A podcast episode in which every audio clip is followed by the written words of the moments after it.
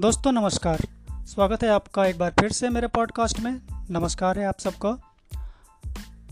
आज का पॉडकास्ट में विषय है बायोफ्यूल से ग्रीन एनर्जी की तरफ बढ़ती दुनिया को लेकर, और इस बारे में लिखा है थॉमस एल फ्रीडमैन ने अपना लेख, जिसमें इन्होंने बताया है कि हम कड़वी सच्चाई यही है कि ब्राउन एनर्जी से ग्रीन एनर्जी की ओर जाने का रास्ता सरल नहीं है। किस तरह से नहीं है, क्या परेशानियां हैं, और इस बारे में इनका लेख शुरू होता है कि तेल इंडस्ट्री और ग्रीन मूवमेंट हमें बार बार जो बताते रहे हैं उसे हम मानते रहे तो कभी भी बदलाव नहीं ला पाएंगे। ग्रीन मूवमेंट वाले कहते हैं कि अब सौर और पवन ऊर्जा की कीमत जीवाश्म ईंधन से कम हो गई है, इसलिए ग्रीन एनर्जी वार ख़त्म हो चुका है और वे जीत चुके हैं। अब हमें ग्रीन प्लेनेट पर सबके स्वागत की तैयारी कर लेना चाहिए। दूसरी तरफ तेल कंपनियां आरसी से कहती आ रही हैं कि किसी भी तरह से एनर्जी का संकट का एक ही हल है, और वह है कि ड्रिल करें और ड्रिल करें तेल निकालें, जबकि सच्चाई यह है कि दोनों गलत हैं, और दोनों के घिसे पिटे जुमलों को मान लेने से इकोनॉमी और पर्यावरण का बुरा हाल हो रहा है।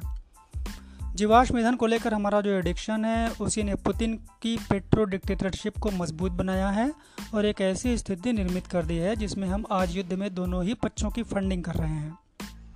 अलबत्ता हमें इस बात को लेकर कोई वहम नहीं होना चाहिए कि ग्रीन मूवमेंट और तेल इंडस्ट्री के अपराध एक समान नहीं हैं। पर्यावरणविद एक वास्तविक संकट का समाधान खोज रहे हैं। दिक्कत इतनी भर है कि इनकी महत्वाकांक्षाएँ उनके काबू से बाहर हो चुकी हैं। वहीं तेल और कोयला कंपनियां भी जानती हैं कि वे जो कर रही हैं वह धरती की सेहत के लिए अच्छा नहीं है। हाँ, उनकी इस बात से इनकार नहीं है कि अगर वो नहीं होंगे तो आज दुनिया की इकोनॉमी भी ख़त्म हो जाएगी, लेकिन उनके पास इंजीनियरिंग की जो बड़ी प्रतिभा प्रतिभाएँ हैं, अगर वे उनका इस्तेमाल जीवाश्म ईंधन की कंपनियाँ बनने के बजाय क्लीन एनर्जी की कंपनियाँ बनने में नहीं करेंगे तो आने वाले कल में इकोनॉमी तो क्या, पृथ्वी ही समाप्त हो जाएगी। चलिए दोनों पक्षों को करीब से समझते हैं। ग्रीन मूवमेंट वाले इस बात को नहीं समझ पाते हैं कि वे फॉसिल फ्यूल से रिन्यूएबल एनर्जी की ओर जाना स्विच ऑन और ऑफ करने जैसा मसला नहीं है। वे चाहते हैं कि हम आज ही यह बदलाव ले आएं, जबकि हमारे एनर्जी सिस्टम में इतना बड़ी बड़ा परिवर्तन लाने के लिए सबसे पहले स्वच्छ ऊर्जा के संसाधनों का प्रबंधन करना होगा और बाजार को इसके लिए तैयार रहना होगा।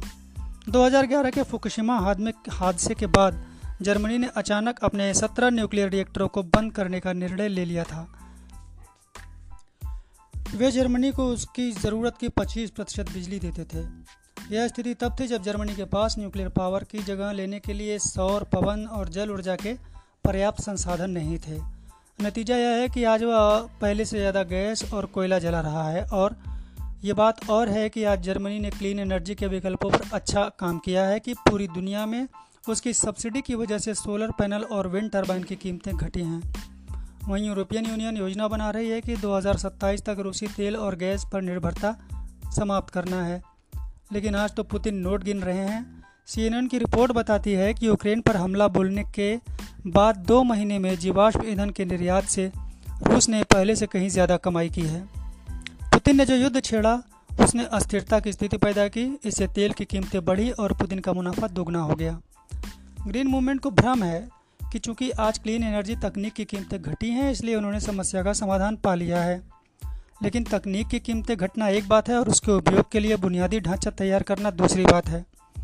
जब तक आप रिन्यूएबल एनर्जी के लिए ज़मीन मुहैया नहीं कराते हैं और ट्रांसमिशन लाइन नहीं बिछाते तब तक इससे क्या फ़र्क पड़ता है कि जीवाश्म ईंधन की तुलना में प्रति किलोवाट एक सस्ता विकल्प है। उन्नीस सौ तिहत्तर के अरब ऑयल एम्बार्गो से अब तक बड़ी तेल कंपनियां एक ही बात दोहरा रही हैं कि ये सच है कि हमें ज़्यादा क्लीन एनर्जी चाहिए, लेकिन आपको समझना होगा कि अभी हम इमरजेंसी की हालत में हैं और हमें ड्रिल करना है।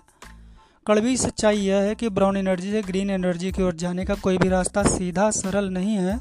समाधान यही है कि तेल कंपनियों को अपना बिजनेस मॉडल धरती की ज़रूरतों के हिसाब से बदलना होगा और ग्रीन एनर्जी वालों को मोर्चा संभालने की पूरी तैयारी रखनी होगी। तो दोस्तों आज का ये पॉडकास्ट था, यहीं समाप्त होता है। अगले पॉडकास्ट में फिर आपसे मिलूंगा, तब तक के लिए नमस्कार।